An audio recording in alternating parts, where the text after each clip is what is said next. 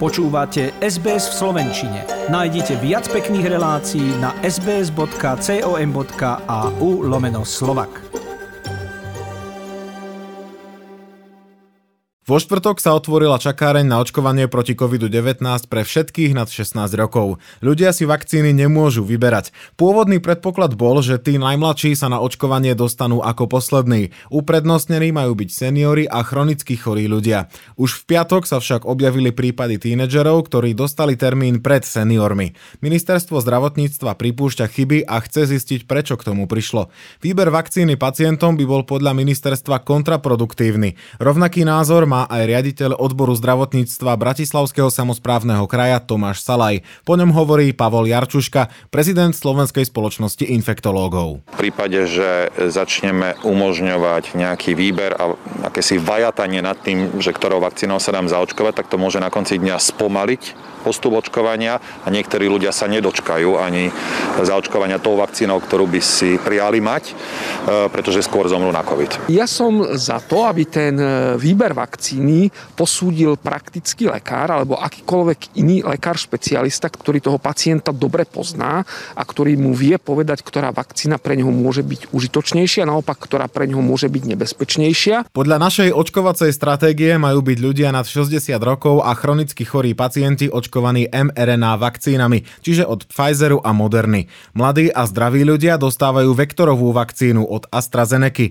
Viaceré krajiny ňou v nadväznosti na nahlásené silnejšie reakcie začali očkovať práve tých starších. My naopak. Podľa ministerstva ide o rozhodnutie infektológov. Z dostupných vakcín je pre 16 a 17 ročných vhodná vakcína od firmy Pfizer. Ostatné boli vyvíjané pre vekovú kategóriu od 18 rokov.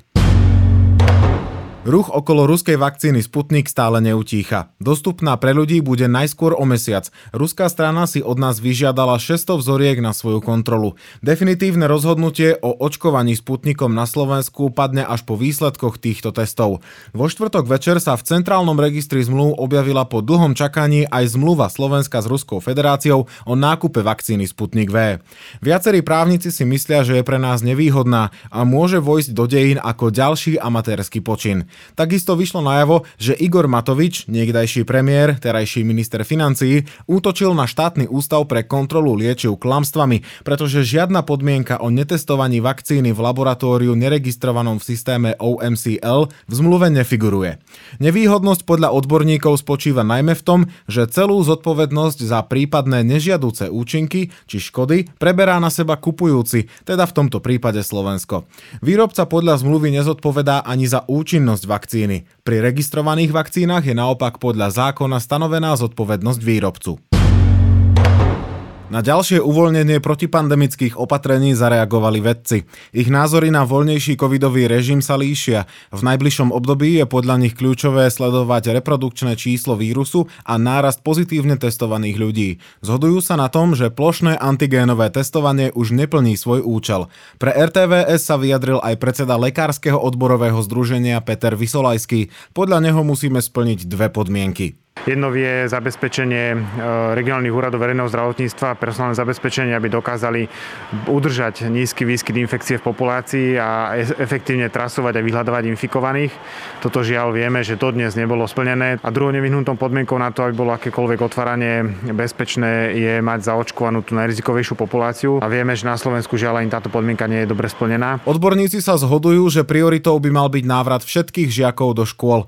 Okrem postupného otvárania podnikov terás či prevádzok sa zmeny dotýkajú aj kultúry či športu. V prvom zápase finálovej série hokejovej extraligy medzi Zvolenom a Popradom sa na tribúny vrátili fanúšikovia. V rámci tohto testu sa zistuje, či sú hromadné podujatia z epidemiologického hľadiska bezpečné. Maximálna kapacita je v tomto prípade zatiaľ stanovená na 25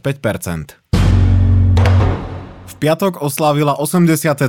narodeniny veľká osobnosť slovenskej kinematografie Juraj Jakubisko, režisér, scenárista, kameraman a výtvarník. Jeho filmy sa vyznačujú osobitou poetikou, bizarnosťou a hravosťou.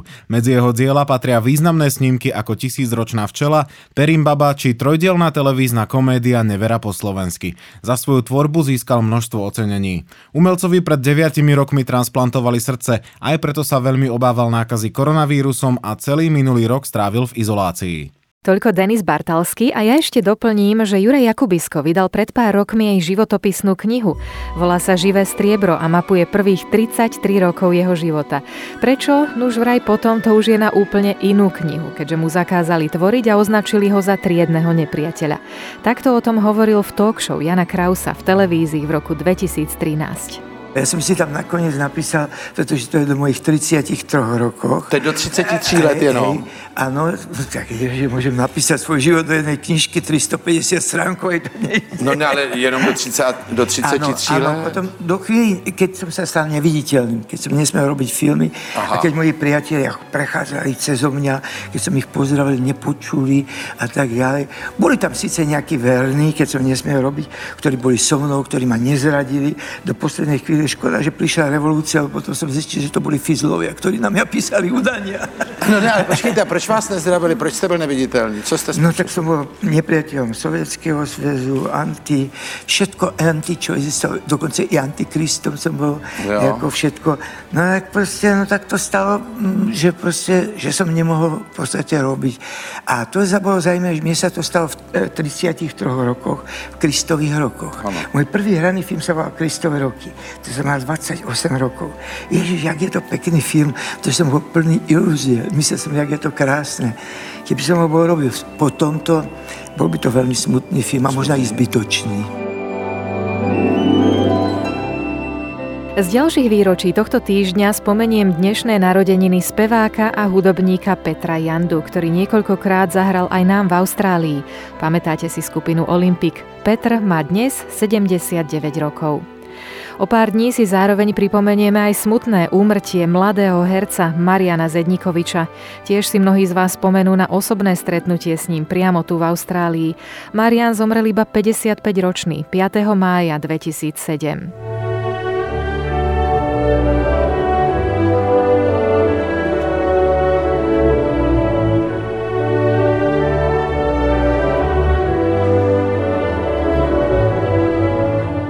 Včera uplynulo 17 rokov od zlomového momentu slovenských moderných dejín. Vstup Slovenskej republiky do Európskej únie, ku ktorému došlo 1. mája 2004, patril medzi priority našej zahraničnej politiky a podľa výsledkov referenda, ktorého sa zúčastnilo niečo vyše 52% obyvateľov, až 95% z nich so vstupom súhlasilo. Po úspešnej ratifikácii prístupovej zmluvy sa tak Slovenská republika spolu s ďalšími deviatimi krajinami stala v roku 2004 súčasťou spoločenstva, v ktorom od jeho vytvorenia vládne najdlhšie obdobie mieru v Európe. Slovensko sa stalo rovnocenným partnerom krajín, ktoré dnes spolu s ním tvoria najväčšiu obchodnú veľmoc na svete a zdieľajú spoločné hodnoty, akými sú sloboda, demokracia a solidarita. Takto o týždeň si pripomenieme aj výročie založenia samotnej Európskej únie, ktorej sa nevyhýba ani kritika a problémy. Nedávny odchod Spojeného kráľovstva, ktorý vošiel do histórie ako Brexit, je dodnes polarizačnou témou. Jedný ten veľký deň nazývajú Dňom nezávislosti, iný Dňom smútku. Pre Slovensko je 17. výročie v EÚ dôvodom na reflexiu. Podľa premiéra Eduarda Hegera je členstvo jasným dôkazom toho, kam mentálne patríme od slobodného rozhodnutia, ktoré sme urobili na námestiach v novembri 89. Že Slovensko do Európskej únie patrí, hovorí aj predseda Národnej rady Boris Kolár. Zároveň však naďalej odmieta odovzdávanie ďalších kompetencií do Bruselu. Čo mu vyvracia predseda vlády, keď hovorí, citujem, najskôr sme boli iba divákmi. Posledných 17 rokov sme však aj my plnohodnotným členom. Sedíme za jedným stolom, kde spolu rozhodujeme. Treba sa zbaviť dojmu, že za všetkým je Brusel. Brusel je mesto v Belgicku. My sme súčasťou EÚ. Aj my sme EÚ. Z ďalších historických udalostí tohto týždňa spomeňme kapituláciu Južného Vietnamu v roku 1975, ktorá znamenala koniec vietnamskej vojny. A aj samovraždu Adolfa Hitlera v roku 1945, ktorá predznamenala udalosti niekoľkých nasledujúcich dní. Medzi inými aj 8. maj, ktorý je Európskym dňom víťazstva, ako spomienka na porážku fašizmu v druhej svetovej vojne. Nože priamo tu v Austrálii sme oslávili aj deň, keď britský moreplavec kapitán James Cook priplával k zálivu, ktorého brehy sú teraz súčasťou predmestia Sydney. Bolo to 28. apríla 1770. A v novodobej histórii, ako nám tento týždeň pripomenulo slovenské veľvyslanectvo v Kembere, sme si zaspomínali aj na 30. výročie návštevy Alexandra Dubčeka v Austrálii. Mnohí z vás si jeho srdečný úsmev pamätáte aj osobne. Bolo to 28. apríla 1991, keď Dubček počas Svetového židovského kongresu v Melbourne prijal cenu za ľudské práva. Vtedajší premiér Austrálie Bob Hawke o ňom v prejave povedal, citujem, pred 50 rokmi sme si vo svete dovolili uvrhnúť Československo, tú malú krajinu ďaleko od nás, o ktorej tak málo vieme, do zabudnutia. A kvôli tejto našej slabosti sme potom boli svetkami nepredstaviteľných hrôz v histórii, ktoré nikto nepozná lepšie ako samotní Židia. Svet nedávno čelil podobnej výzve v Perskom zálive, pokračoval Bob Hawke v roku 1991. A poučený aj z udalostí v Československu, svet pochopil, že všade sa musí brániť sloboda a že agresii sa musíme postaviť čelom.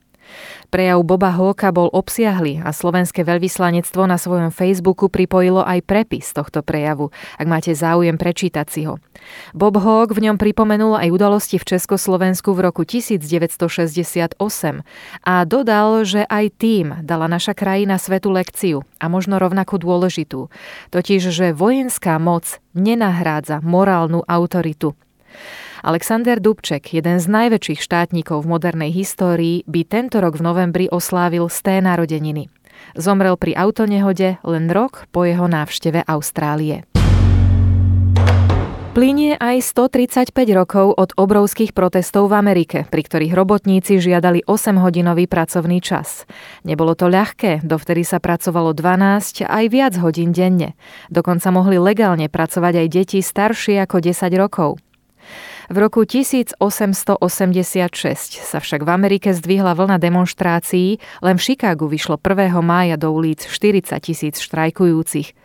Polícia ich rozohnala streľbou, 6 ľudí zomrelo a 50 bolo ťažko zranených.